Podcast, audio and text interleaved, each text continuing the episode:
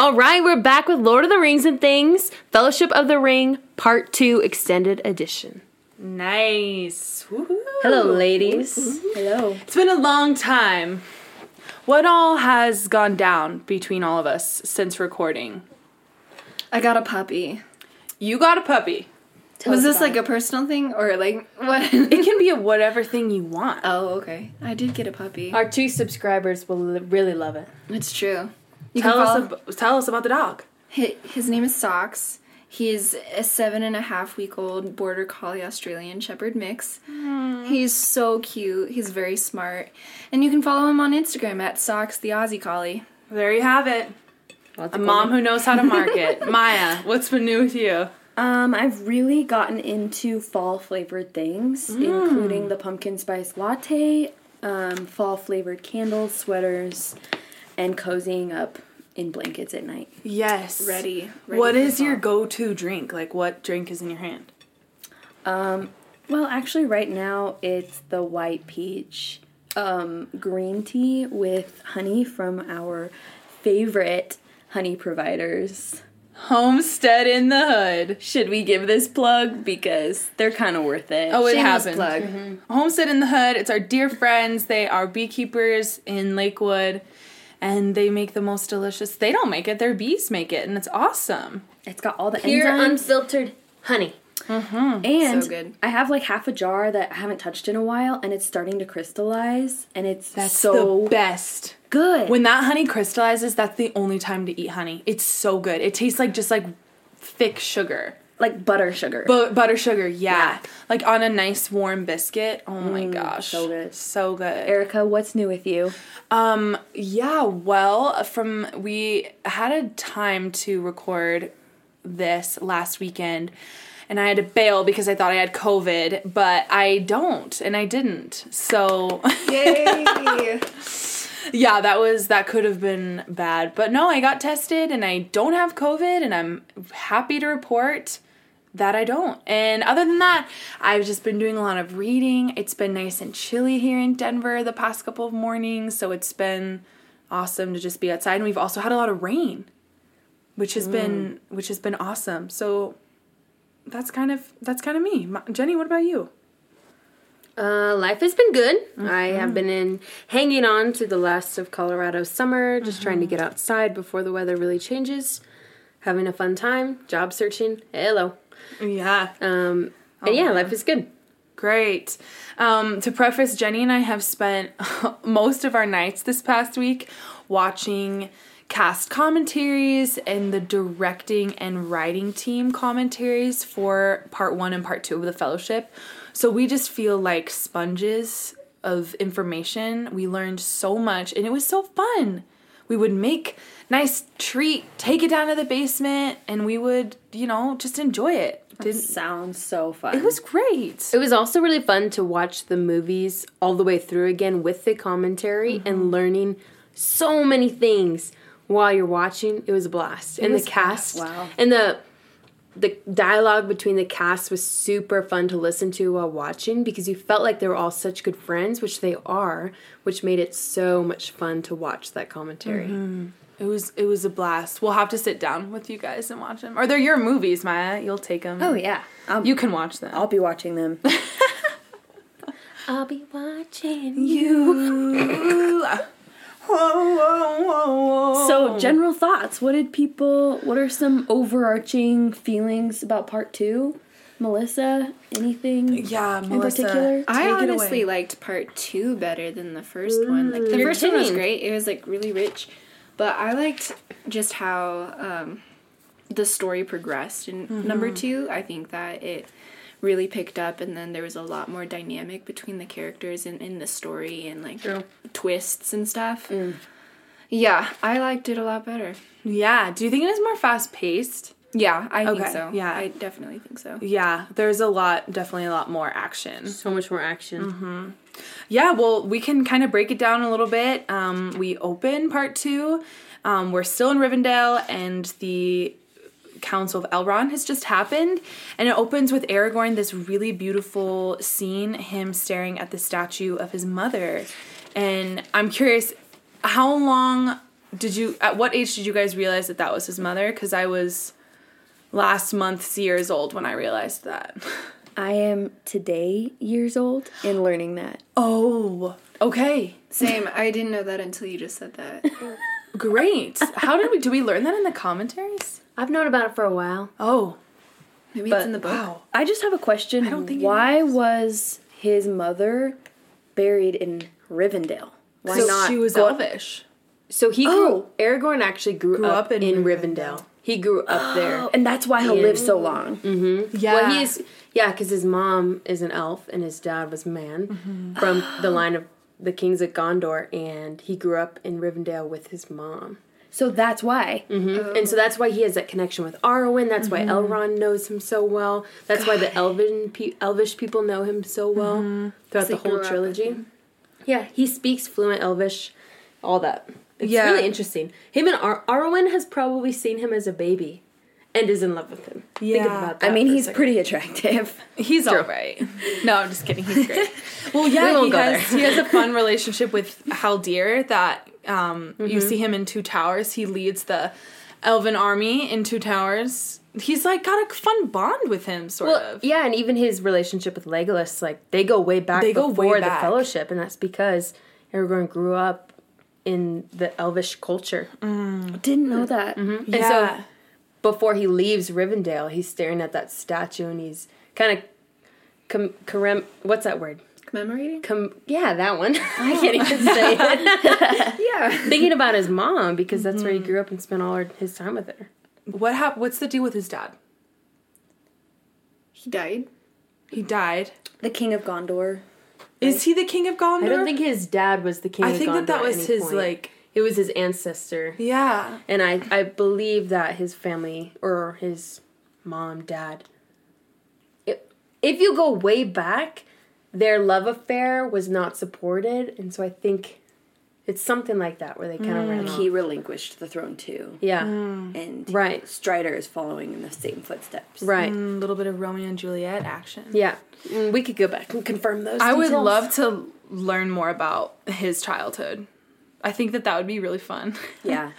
um, and then it cuts to Bilbo giving Frodo Sting, the Mithril, and we get a very... It's a scene that has scarred me into adulthood. Oh, yeah. That, I mean... Nightmares. Yeah. That Bilbo face that he gives... I learned yeah. in the commentary that that was a puppet. That was a puppet. It was literally a puppet that they'd been working on for mm-hmm. months. And then they just threw it in that scene really yeah. quick. Can I just say, I think that C G I has almost ruined the storytelling love. Like, the completely. love for storytelling. Maybe not completely for everything, but it just, sometimes things don't feel mm. authentic. They feel yeah. cheap mm-hmm. and too fast. And like easy. How they took...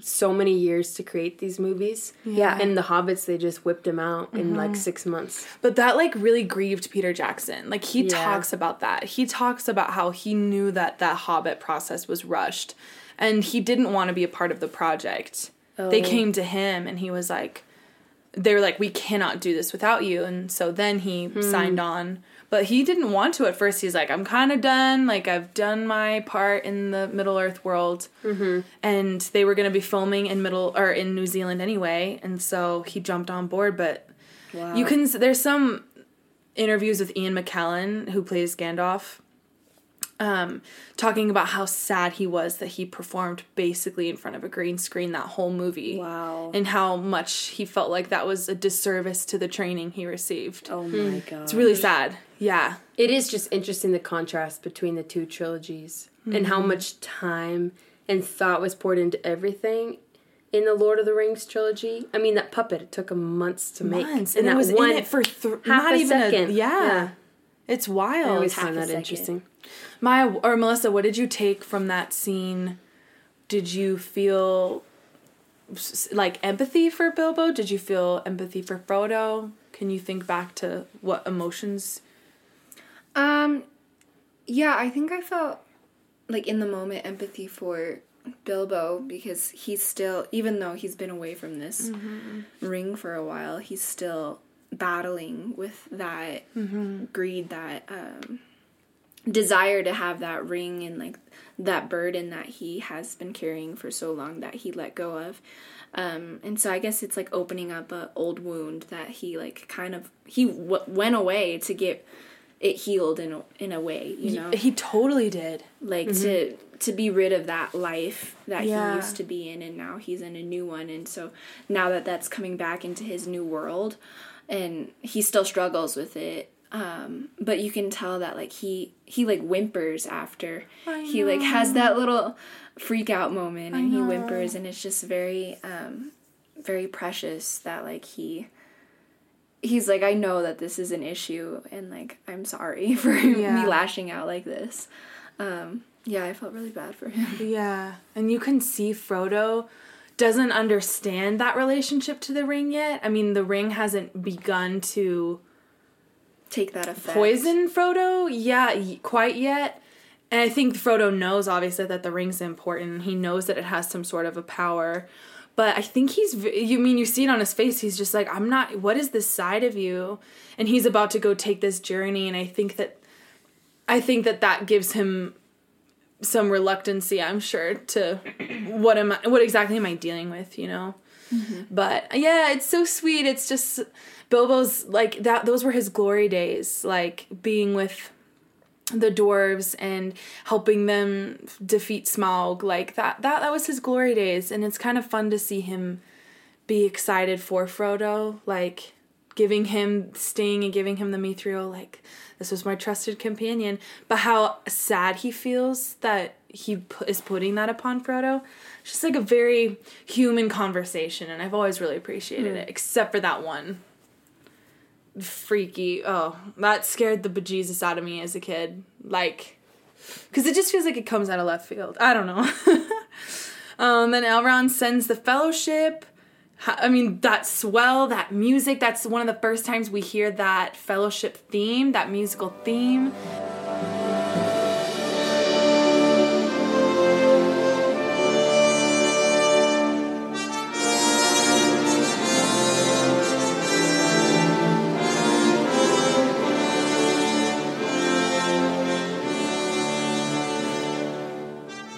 So the moment the camera turns and is coming in with all of the amazing people gathered around mm-hmm. to have this Council of Elrond, you really start to feel that sense of home.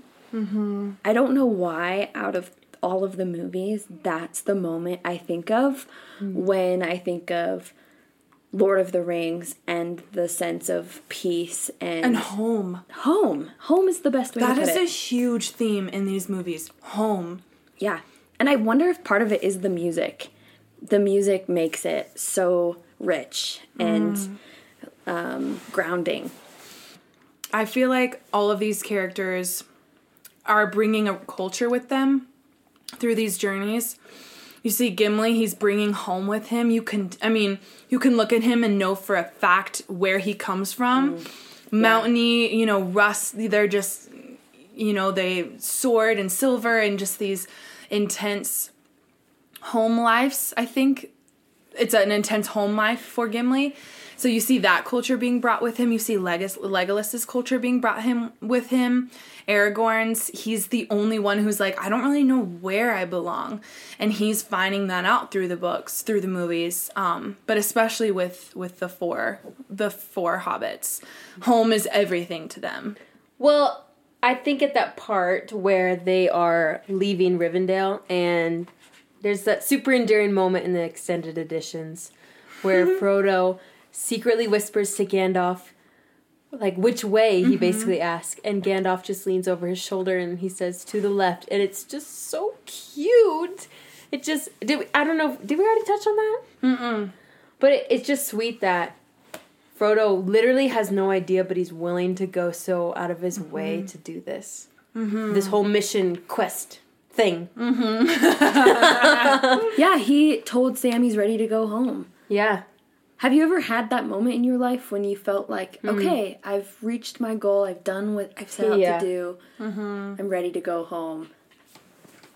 Yeah, I definitely... Totally. After, like, the third or fourth mile on the treadmill, I'm like, I'm good to go home.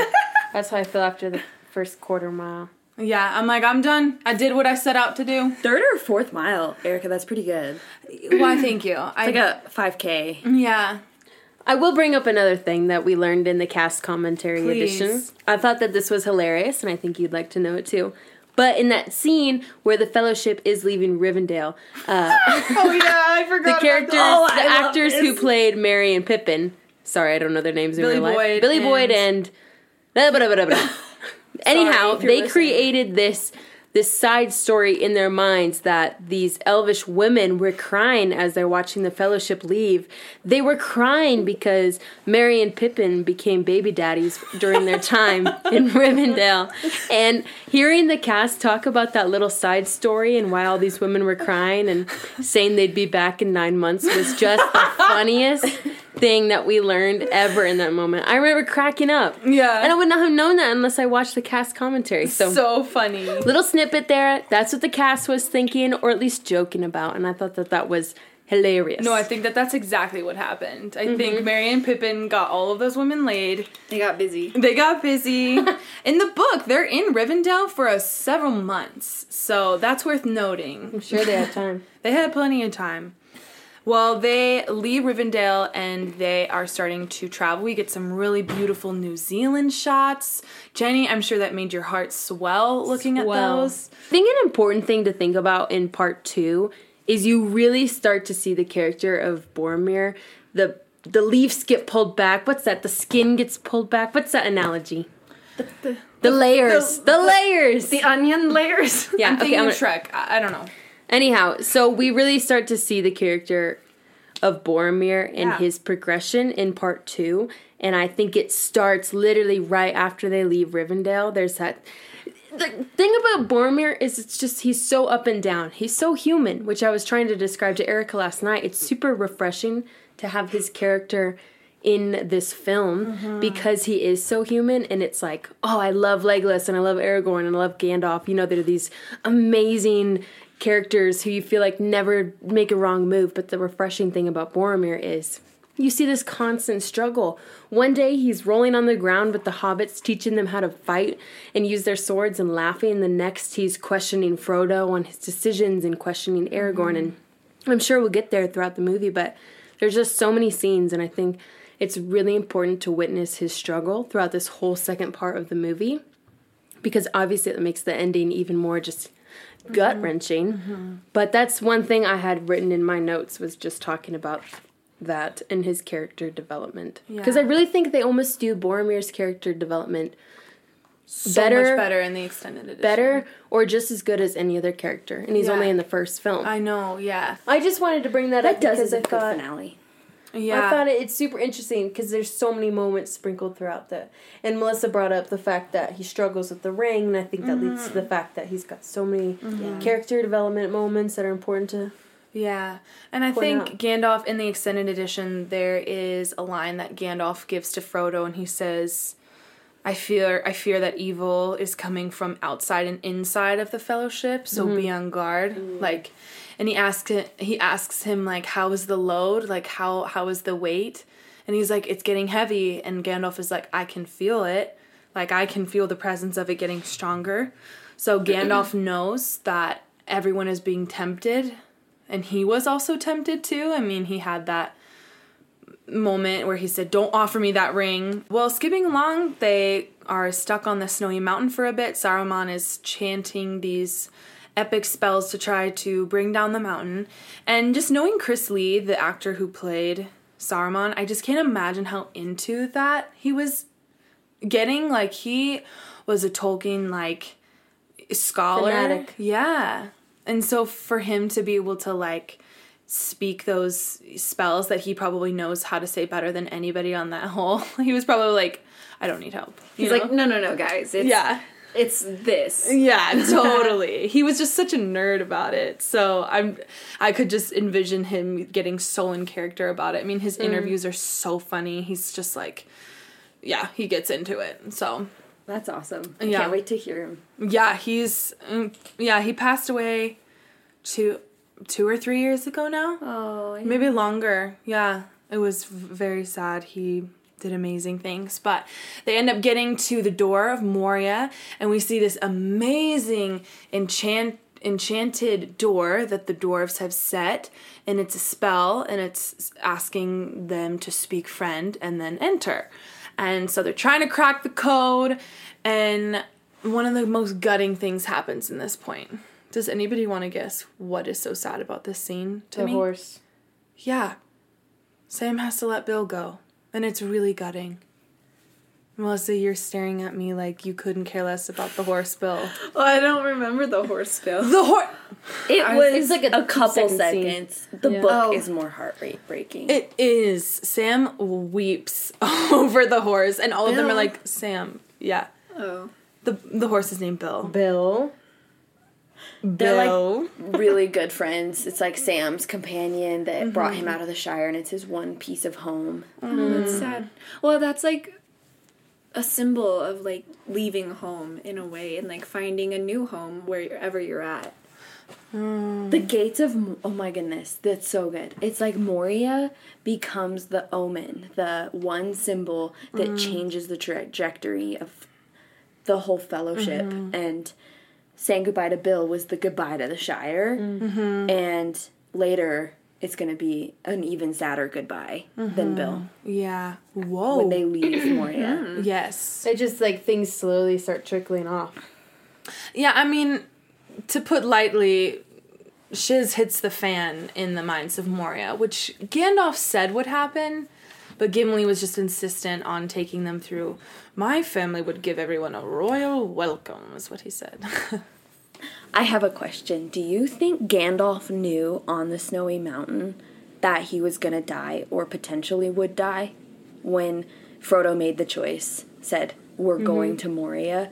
Do you think Gandalf was like, I okay. think he was the only one aware of the risk, because he was the only one who knew that the Balrog was there, mm-hmm. and he's obviously the only member of the Fellowship that could stand a sliver of a chance against that. And so I think he knew the risk. I don't think he was able to foresee that he was going to die, but mm-hmm. but he was a wizard, and maybe it's possible. True. He there could have known. been some sort of prophecy that he maybe had seen, but yeah, there is just like this, it gets personal for him. There's just like that really f- cool zoom in on his face when he's just like, the mines it is, and like he just looks so like, well, this is gonna get personal, like I, this is gonna be a fight that I'll have to mm-hmm. be in charge of. I, I think he knew. That's just the stance. Yeah, I'll be honest. Love, that's I think cool. he knew. That's... I think he knew he was gonna die. Hmm. When did you did you think that watching it this time around, or have you kind of always thought? I've, I've always thought that. I think my mom is the one who said that Whoa. one time when I was young, and I think it's just stuck with me. Yeah. I, I definitely believe it. I wrote down in my notes, I think it's interesting that Gandalf lets Frodo decide. And it seems like that is a theme throughout this, the Fellowship. He lets Frodo make the decisions, which I kind of really respect. If I were Gandalf, though, I don't think I would. Because yeah. if Frodo is carrying this evil ring that's poisoning his mind, the last person I'm going to ask to make the decisions or the calls is going to be the guy carrying that thing around his neck. Yeah. Or is he the first person you ask because he's got the most weight? Literally. No, because then what if the ring's just like, go to the mines? True. I don't know. Or I don't maybe, know. That was just interesting to me. Yeah. Or maybe it's like a teaching moment, because I think Gandalf has kind of been this father figure for Frodo. Mm. Um, and so Frodo, he's already kind of insecure about, like, he doesn't mm-hmm. know what's going on. He doesn't know how to accomplish this journey. He doesn't even know which way to go in the beginning. Mm-hmm. Um, and Gandalf has been there the whole time for him. And I think mm. maybe maybe Gandalf saw all these different moments, these small moments, as, like, teaching moments for him, mm-hmm. where it's like, I, I want you to become who you're supposed to be, mm-hmm. and to step into that power, but, like, to to know yourself so well, or to be confident in your decisions that, like, you're going to make the right choice. Um, but even then, like, it's it's okay if you make a mistake sometimes, or, like, mm-hmm. you have consequences for different choices. Mm-hmm. And, like, I don't know. Yeah, so that if the circumstance came that Gandalf would be removed from the Fellowship, that nobody was dependent on him, that he had given other people the opportunity to make decisions. Well, and when Gandalf gave Frodo the ring, there's that moment when he tells Frodo he's going on the adventure. It's time to leave. He has to go. And Frodo's all packed up, has his pack on. He's about to leave by himself. Sam hasn't entered the picture yet. And Gandalf looks at him with this tender love. I think that is when Gandalf says that hobbits are so remarkable mm-hmm. and so so mm. influential. So I think yeah. he knew at that moment, probably from his, from Bilbo even, that mm-hmm. hobbits have more strength in them than any of the other You're so right. characters. And Frodo, in at least in this movie, is young. I mean, in the books, he's like old as crap. But in the movie, in Peter Jackson's world, he's young. He hasn't ever left the Shire before. So Gandalf is, yeah, probably you're right, Melissa Maya, teaching him. Which I just, I love Gandalf and Frodo's relationship. I love Frodo's relationship with all of the characters. But there is really something special about him and Gandalf. Mm-hmm. Like, because I feel like Gandalf feels responsible for Frodo. Like, I got you into this mess. I'm sorry, you know? So when they're in the... the mines, and Frodo sees Gollum for the first time down in the kind of sewagey areas, mm-hmm. lurking around. Um, like a freak. He, yeah, like a freak, and it's just really creepy, and he turns to Gandalf and is asking, like, what is that? And Gandalf gives this um, rich backstory to um, Gollum, that his name used to be Smeagol, and that he used to be... Um, this real-life human mm-hmm. being, like, that had... Um, a real life and wasn't this creature lurking around, and how the ring has kind of destroyed a lot of who he is and um, now what he stands for and like how his life is now. Mm-hmm. Um, and Frodo says something where he is saying that, well, they should have killed him when they had the chance. Mm-hmm. Um, but Gandalf comes back with this really great line where he says, well, do not be too eager to deal with death and judgment. And I think that's just such a good perspective um, mm-hmm. that Gandalf has given um, in that context, context to say, like, hey, have empathy, because, like, you, you have no idea what load these other people are carrying or what hard things they've endured that have made them who they are today. Mm-hmm. Um, and I think that's just a good life lesson in general. I think that before we judge somebody else or before we judge um, a situation or circumstance that someone might be in, maybe we should take a step back and say, well, I mean, where have they been and what have they been through that has caused them to act or think or say things like this? Um, and in Gollum's case, it's um, he's just so attached to this ring that he's obsessed mm-hmm. with it. And um, I guess for good reason, in a way. Like, it's not that he wants to be in this situation, but um, yeah, it gives us perspective to have more empathy for even the creepiest characters. Mm-hmm. yeah. Yeah, I think what Gandalf says to Frodo is what motivates him to show him empathy throughout the movies. I mean, Sam just absolutely hates Gollum, mm-hmm. but Frodo always stands up for him, is always trying to protect Gollum from Sam, and I think it's because Gandalf's, well, really, one of the last conversations he had with Gandalf was about Gollum, and I think Frodo carries that with him.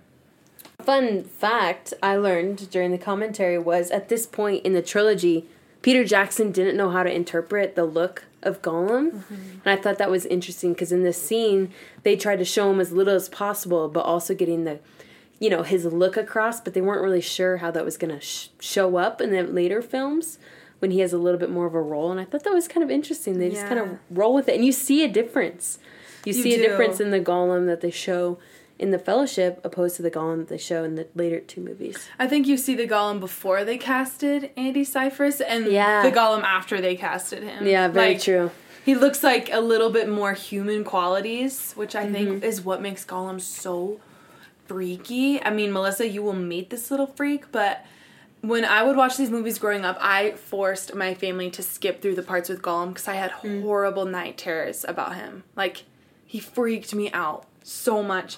And my mom was like, it's just a guy in a green suit. And that didn't make any sense to me as a kid. I was like, what does that even mean? He's definitely not green. I'm like, he's not green, and he's an alien-looking thing. So.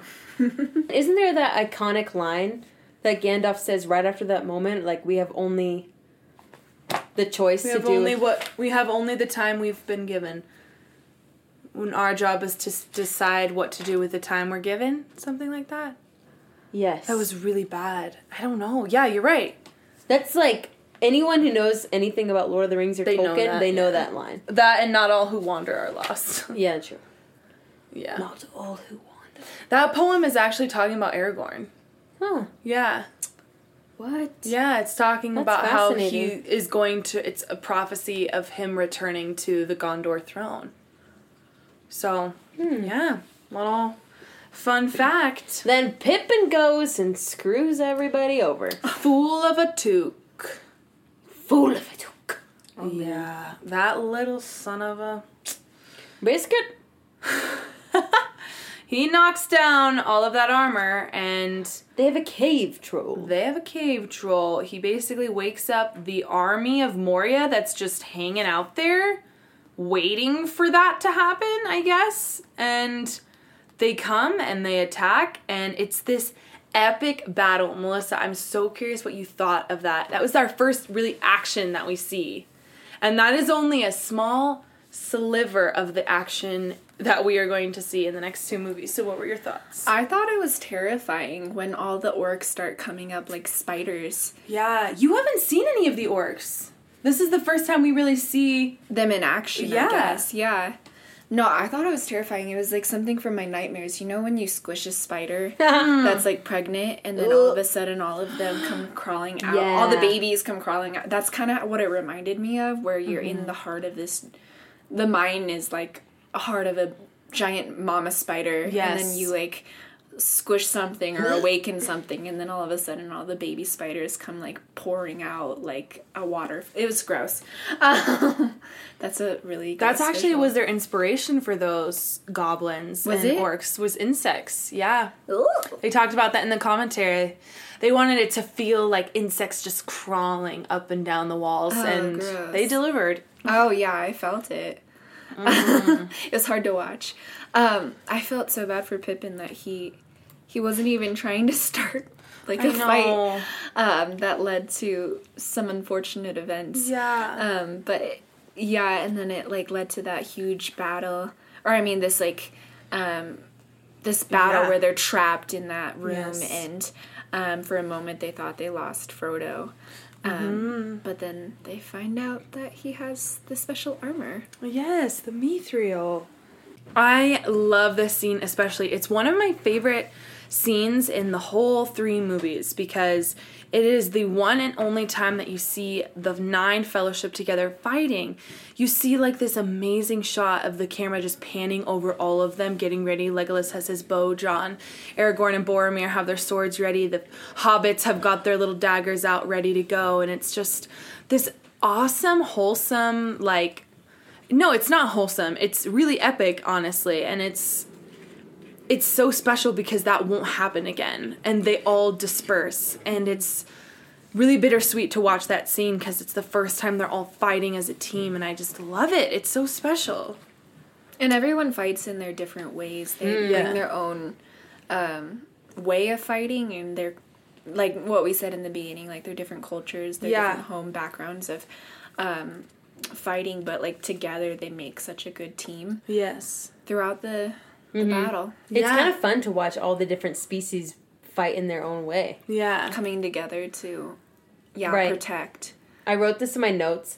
Literally, Legolas is the only member of the Fellowship I never worry once about dying in the whole trilogy. That's true. You never, ever worry. And they never even show anything where he's remotely, like, hurt. Yeah. I don't know. Yeah, no, to, that's like, a good make, point. I just thought that was interesting. And Legolas is such a lighthearted character. Mm-hmm. I wonder if it was a struggle to find the inner conflict in him, but I think Orlando Bloom tried to find it and did a really good job mm. for what Orlando Bloom has done in the past. I think it's his best role yet in being able to keep the elvish... in immortality and confidence while also being excited about the adventure and the action that's yeah. coming and being strong in that. We loved listening to the cast commentary, especially for Orlando Bloom, because he would just spend so much time talking about particular acting choices that he makes, and you can just tell this dude is ripe out of acting school, because he was he was new he he took on that role as like, I am Legolas and Legolas is me, and you can see that, and it makes him stand out in a really intentional way because he doesn't have a lot of screen time. Well, should we talk about the Balrog? Yeah. Balrog. Take us there. That nasty, well, my biggest question that I wrote down was, I don't even know what a Balrog is. I think it's just a big, nasty demon. Yeah. Okay. Yeah. Great. I think so.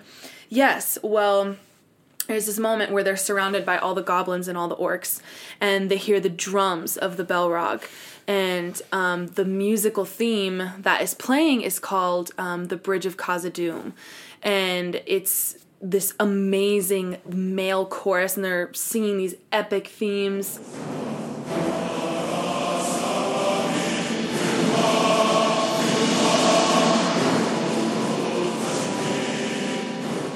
Just really sets the tone for the distress that you see on Gandalf's face. I mean, he says swords are no use here. Like, we just have to run mm. now. And I think Ooh. if you heard that from... It's so creepy. Yeah, cool. If you heard that from the leader you were, like, following, like, oh, shoot. we gotta go now. I'd be, like, pissing my pants. The guy who kept yeah. the cool the whole time. And that it just escalates and builds and builds, and so much just yeah. comes together. And it you just... wonder what sort of spirit world connects Gandalf and the Balrog, because they speak... He speaks to him so, you know, I don't even know how to articulate that, but he speaks to him as though, like, they have some sort of a relationship. Like, nope, you can't pass, dude. Like, we've been through this before. You know the rules. Like, yeah. there's something about the way Gandalf addresses him that feels so... I mean, if Gandalf felt like he really had no authority over that Balrog, he would have kept running. But he stopped and he said, you cannot come any farther. Like, you know the rules. Like, there was something about that moment that just feels like Gandalf knows something that they don't. Yeah. Totally. I liked the switch between you cannot pass to you shall not pass. Yeah. You cannot pass. You shall not. Yeah. And I hate that that moment's turned into such a meme, because... I know. It's such a wonderful moment. Like, it seriously, like, sends goosebumps, like, all over... What did you think of that moment, Melissa? Well, I just thought it was so powerful, like, the power of words, too. Um, True. How, like, it's so, pow- like, I think in real life, like, the power of wor- words is so important. And, like, um, he goes from a statement of, like, you just, you can't pass, mm-hmm. um, of, like, this is the rule, to, like, he takes authority over that and commands it yeah. um, with his words, and says, like, you shall not, like, you're not going to, yeah. because I'm going to mm. stop you. And um, and he does, like, and it cost his life, but, yeah. like, he, he did it, and he did it to protect mm-hmm. everyone. Um, and that's just such a powerful moment. And, like, in real life, like, our po- the words that we use to speak over ourselves or to speak over other people mm. are so powerful. Um, I think it's a really good, like, story, analogy. I love it. Whatever you'd say. I don't know. Snaps. I thought of the Goofy movie, you know, when they do snaps in the little jazz club. Oh, yeah. I love that movie. Groovy man. So true. That song that they sing when summer lets out. Do you know what I'm talking about? No. Jenny, you can't just bring up the Goofy movie and then drop it. I don't remember. I just remember How snaps. do you remember the snaps in a jazz club, but you don't remember the biggest musical? I haven't seen the Goofy movie in so long. I'm so sorry to derail us. That is a good movie. That's a really good Let's movie. Let's do... That's our next podcast. Skipping ahead, we are in Lothlorien, and this is where Galadriel and her husband lives. I'm blanking on that bro's name, but they live... in the woods. Honestly, Galadriel's husband is kind of forgettable f- to everybody. But, but he's not in he the is, book. But he shouldn't be. He's so important in the book. Yeah, but even in the book, he's not featured as much as Galadriel. I just, I guess, I didn't get that impression. I felt like they were like a team out there. That's true. But... they just didn't portray it. They didn't, movie. yeah. I'm glad that they gave Cate Blanchett the power and authority she deserves, because... That's one of her one best word. roles. Cate Blanchett. I mean, yeah, we've discussed oh. that in the past. She's that great. But this is a really special moment. One, because we see women so infrequently that it's just refreshing to see a woman on the screen. I'm like, oh, some estrogen. Praise God. Well, and Tolkien was criticized for not having enough strong female roles. Mm-hmm. And Peter Jackson extended Arwen's role to kind of encourage compensate the, for that the beauty that she is. She's yeah. really minor in the book. Yeah. And I think Lady Galadriel is Tolkien's success story yeah. in a strong female She's story. so amazing. She's so revered by these men, mm-hmm. not only as characters, but as actors. The way that these actors talk about working with Cate Blanchett is extremely heartwarming. Really? Yeah, they, they love her. It was really cool. They get, like, kind of, like, boyish when they yeah. talk about her. They're like, Cate Blanchett working with her, uh, it was great. It was so funny. She's so pretty. Ah. Seriously. And you can see that. I mean, she walks down the stairs and you see the light, like, their faces are just like, should we, what should we do? And Aragorn actually tips his head down mm-hmm. out of respect. He doesn't even know if he should look at her. Wow. And then Galadriel is able to speak to them in their in their heads, and um, she says different things to all of them. Um, Jenny pointed out something really sweet last night um, to Sam. Yeah, basically she was talking about their quests and how they were probably going to fail, but she has this quote, and she said, "Hope remains," and she looks directly at Sam. I don't know if you caught that, but she looks directly at Sam when what? she says, "Hope remains." And you can tell it's not just a coincidence thing, it's a very meaningful, directed moment, because yeah. Sam has this look where he just is like, I feel like, mm-hmm. you know, like maybe, I don't know. It was just so cool. He's yeah. Next time you watch it, you have to recognize that. That's a that. cool spot. Wow. It really is.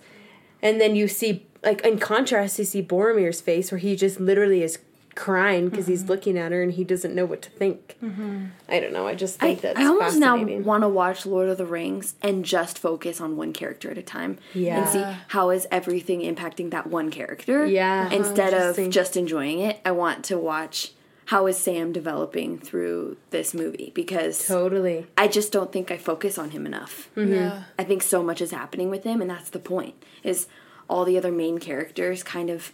Frodo is the ring bearer. Aragorn is the son of Gondor. Mm-hmm. Gandalf is Gandalf the wizard. Everyone has their cool thing, and Sam is just Sam. Mm-hmm. Right. So it'd be so cool to just watch it and watch mm-hmm. him. Mm-hmm. Totally. I love that, Maya. I love Sam. He's my favorite character in all of these movies because that is what he represents, hope. He's just hope throughout the whole thing. Well, and Tolkien even said himself, the real hero of the car- the story is, is Sam. Sam. Yeah.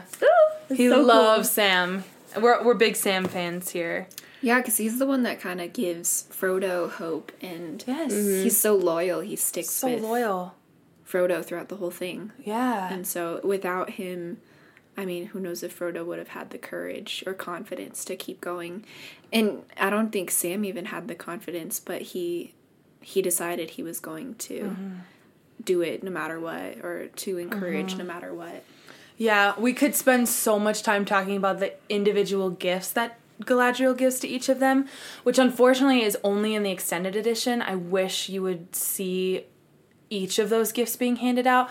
You oh. know that the light of the Evenstar goes to Frodo. You see that in the other movies. But it's interesting. Galadriel gives Frodo light because he needs that. He needs something to look forward to, needs something to keep him going. And she gives Sam rope, which seems like, why? But it's like, so he can be lifting up. Like, he can be carrying the weight. There's something... Mm, maybe I'm reading too wow, much into that. Yeah, but not thought about it at yeah. all. Yeah, and the book is... It's kind of a play on the book because throughout the whole Fellowship book, he's beating himself up about the fact that he didn't pack any rope. He's like, I knew I was going to need it, and I forgot it. Oh, yeah. And then Galadriel gives him rope, and it's just so sweet. It's just, I love I love the way that they pay homage to the book throughout the movie. It's important to note that Galadriel takes Frodo to the fountain where she shows him what will happen if he fails.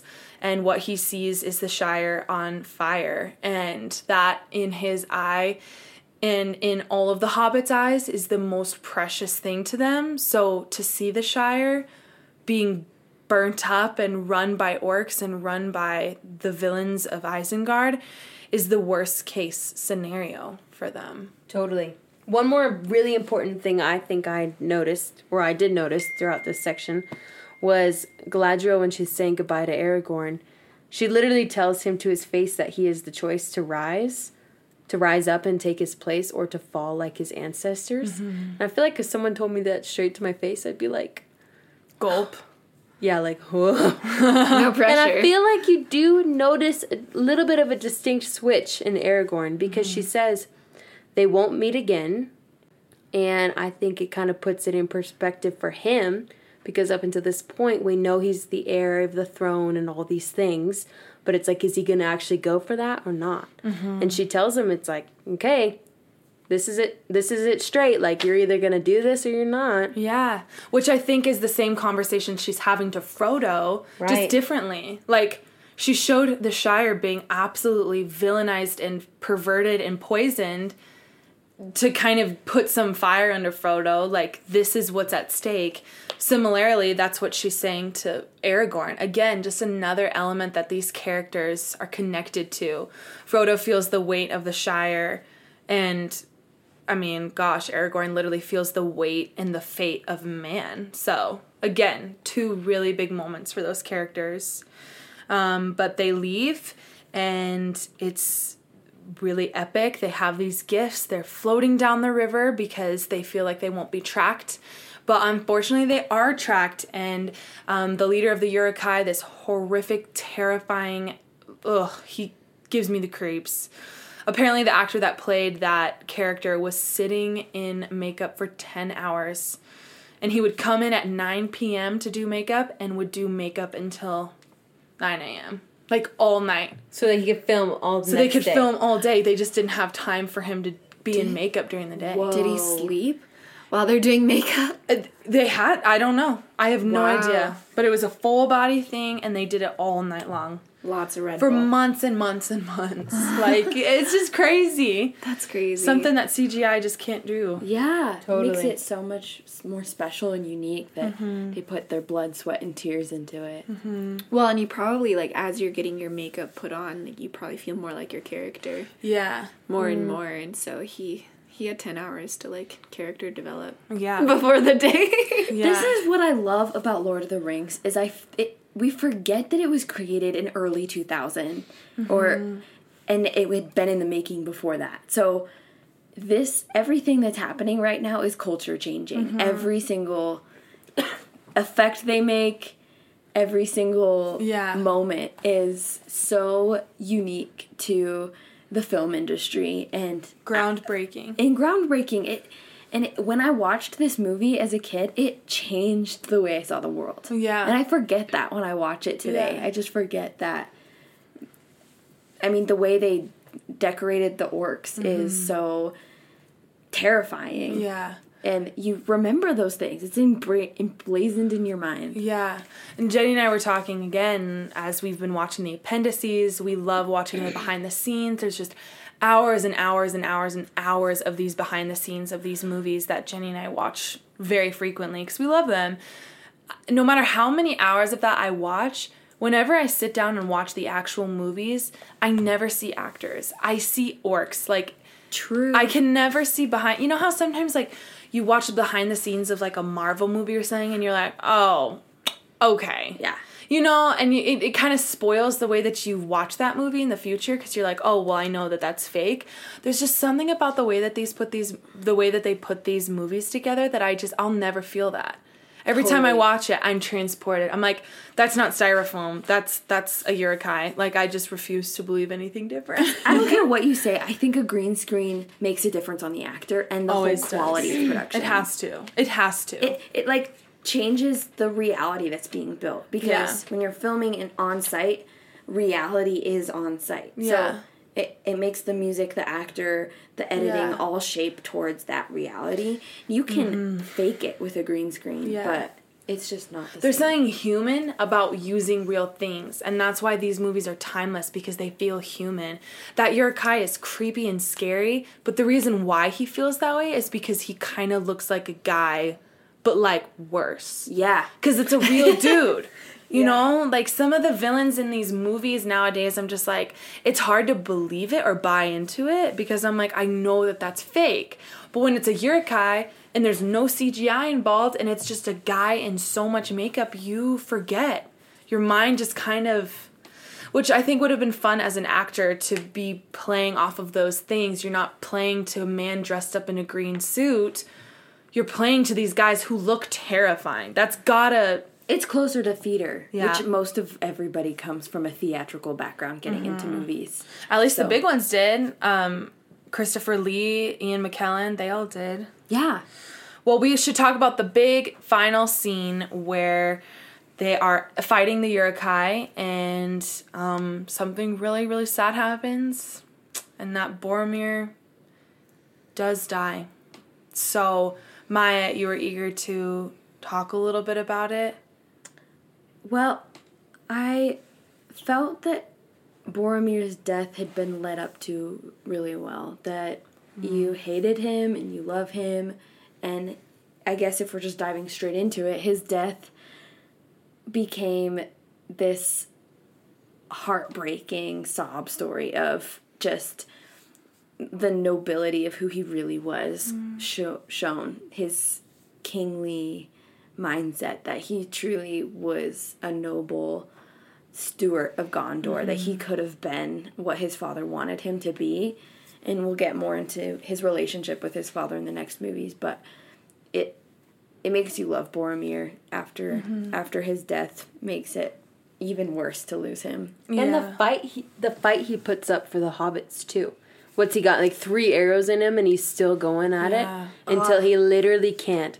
And then there's that moment where he finally finally falls to his knees, and the hobbits are picked up by the Uruk-hai, and they're dragged away, mm-hmm. and he's just there, and it's like so everyone's sad. Passing him, and it's so tragic. Yeah. You feel that death in your gut. It's no like, matter how many times you watch it, you feel that. Literally. And it really does feel like he's kind of like the sacrifice of, like, the age of men. He's, like, one of the last, like, man, the the species of man to experience a world where evil is so dominant. And when he dies, it kind of represents this new era of man that he's so grieved to not be a part of. And that's what makes his death so sad, because you feel like he really comes to himself. He calls Aragorn his king, which if you had told him that at the beginning of the movie, he wouldn't have believed. And maybe, maybe Tolkien is always saying how weak men are and how Isildur betrayed Frodo, betrayed everyone Um, leading into the future. So when Isildur took the ring, wouldn't put it in the lava, Boromir is that current day representation of Isildur's weakness, which maybe we think that could have been Aragorn, but Boromir takes the brunt of that yeah. weakness, mm-hmm. and there's still nobility in him. And I think Tolkien is saying that mankind has nobility, even yeah. in our destructive, evil weakness, because this was written mm-hmm. um, during and after World War Two, yeah. so we right. knew the evil of man. And it's such like a redemption story where he goes from such a extreme place of just really struggling with like the ring and like mm-hmm. people probably don't like him, and um, and then coming to himself more and like learning what's really important and like, protecting the hobbits and everybody on that team. Mm-hmm. Um, and literally, like, I think in the beginning they said, like, I'll sacrifice and everything for you. Like, I'll fight to the death for you. Mm-hmm. Um, and he lived out that. Yeah. Like, right in that moment. And mm-hmm. he, he never stopped until it was, he had nothing left. Yeah. I'm so sad. A question that came up that I thought was, did did Frodo know that Boromir died? Because he's gone. They address that in the second movie. They do? Okay, great. Sorry, I'm just in the Fellowship. Totally fine. Yeah. I'm not even looking to the other movies. Also, Sean Bean's such a good actor. He's so great. Oh. Amazing. Yeah. I, I think so. Also, Side note, I love the moment where Merry and Pippin in the extended edition say goodbye to Frodo, and they say, Frodo, come here, come here, come right. ride with us, come, come here, Frodo. And Frodo says no, and then it's... He's I leaving. Think Merry. Merry. Merry gets it, mm-hmm. and it's just so heartbreaking. Yeah. Can you imagine seeing your friend and seeing them say, no, I'm not coming? Yeah. yeah. And that being your friend. Like, right. That makes me want to sob mm-hmm. right there. Just. And then they turn around and sacrifice themselves basically by distracting all the orcs and mm-hmm. running the other direction. That's so a death can, sentence. It mm-hmm. is. Yeah, they didn't know if they were going to get saved or if they were going to die right then and there. We everyone. Didn't, we everyone didn't did it. Even address the part where Aragorn lets Frodo go. That's one of my favorite moments in, moments in all three movies. Yeah. He's like, I... would have I would have been with you till the end. Yeah. Every goodbye is noble. Every mm-hmm. goodbye, except for Boromir's, who's so heartbreaking, but his death redeems himself. Right. Yeah. And then I don't think he says goodbye to Legolas or Gimli, but I think Legolas and Gimli are just kind of along for it. Oh, yeah. They're they're not as close with Frodo, so it's okay. They they have their own thing later, but Yeah. Uh, each goodbye is horrible, and then mm-hmm. Sam's is the only one mm-hmm. that we're all waiting for. We're like, how is Sam going to say goodbye to him? Yeah. How is Sam going to... And then the answer is Sam will not say goodbye to him. Absolutely not. Well, Frodo didn't try to say goodbye to Sam. He was going to leave Sam. He just got in the boat, and he didn't even make an effort to say goodbye. That yeah. scene makes me cry every single time I watch it. Like, I'm getting a little weepy thinking about it. Like, it is so powerful. He's like... I know you are, and I'm gonna go with you. And Frodo's like, but you can't swim. Like, what are you thinking? Like, and it's that like, I'm brotherhood. Anyways. yeah, that brotherhood. Sam, and then Sam says, Gandalf told me, don't you leave him, Samwise Gamgee. Don't you leave him.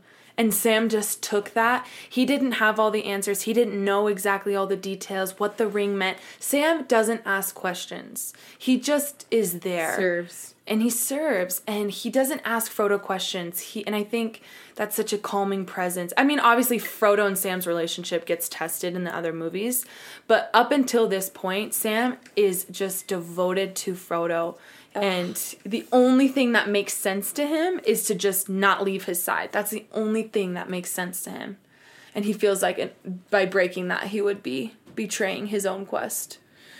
Hmm. So I love that scene, and that's how the movie ends. They float away, and Aragorn, Legolas, and Gimli decide to go and fight some orc because... And Boromir's body gets sent down the waterfall, yeah.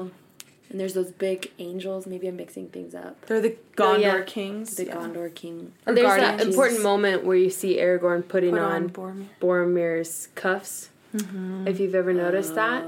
The director talked about that, Peter Jackson. What did he say?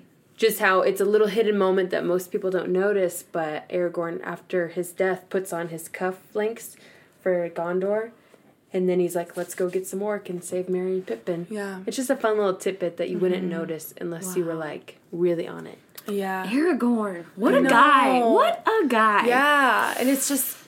I mean, this Fellowship, they took so many hits, this movie. They lost Boromir, they lost Gandalf, and... It's important to really sit in the weight of that to They're appreciate split. what comes, you know, in the future. So, any concluding thoughts? Melissa? I'm excited to see what happens next. Oh, I'm excited for you to see it. Well, I love you guys. Love you too. Love you.